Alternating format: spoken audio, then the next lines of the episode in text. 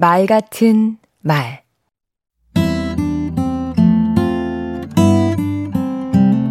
안녕하세요.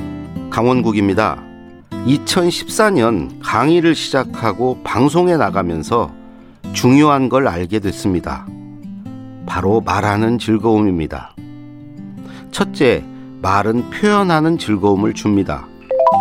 사람은 누구나 표현하고 싶어 합니다. 2012년 미국 하버드대 교수팀이 100명의 뇌를 관찰했는데요. 자기 이야기를 할 때 활성화되는 부위가 맛있는 음식을 먹거나 돈이 생겼을 때 반응하는 영역과 일치했다고 합니다. 자기를 표현할 때 맛있는 것을 먹는 것과 같은 쾌감과 만족을 얻는 것이지요. 둘째, 말은 좋은 관계를 만듭니다. 말을 섞지 않은 관계는 불편하지요. 관계가 좋을 때 우리는 안전하다는 느낌과 함께 소속감과 사랑의 감정을 느낍니다. 이런 관계를 만드는 게 말입니다. 셋째, 인정 욕구가 채워집니다.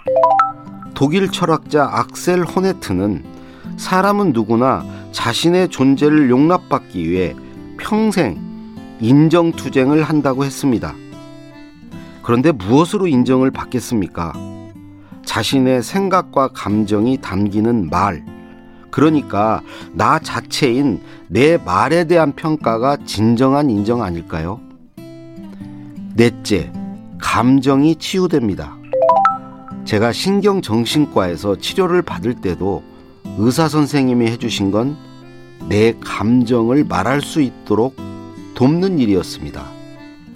말하고 나서 불안, 강박 같은 감정 상태에서 빠져나왔습니다. 말하는 즐거움, 그 마지막은 자아 실현입니다. 말을 통해서 남을 돕고 남에게 영향을 미치면서 나의 존재 가치와 의미를 찾을 수 있습니다. 그러다 보면 더 나은 영향을 미치기 위해 스스로 성장하려고 노력하게 되지요. 말을 통한 기쁨과 행복, 누구나 마음만 먹으면 누릴 수 있습니다. 강원국의 말 같은 말이었습니다. 스스로를 표현하고 치유하며 성장시키는 말하기. 나와 너를 연결해주는 말하기. 즐겁지 않을 수가 있나요?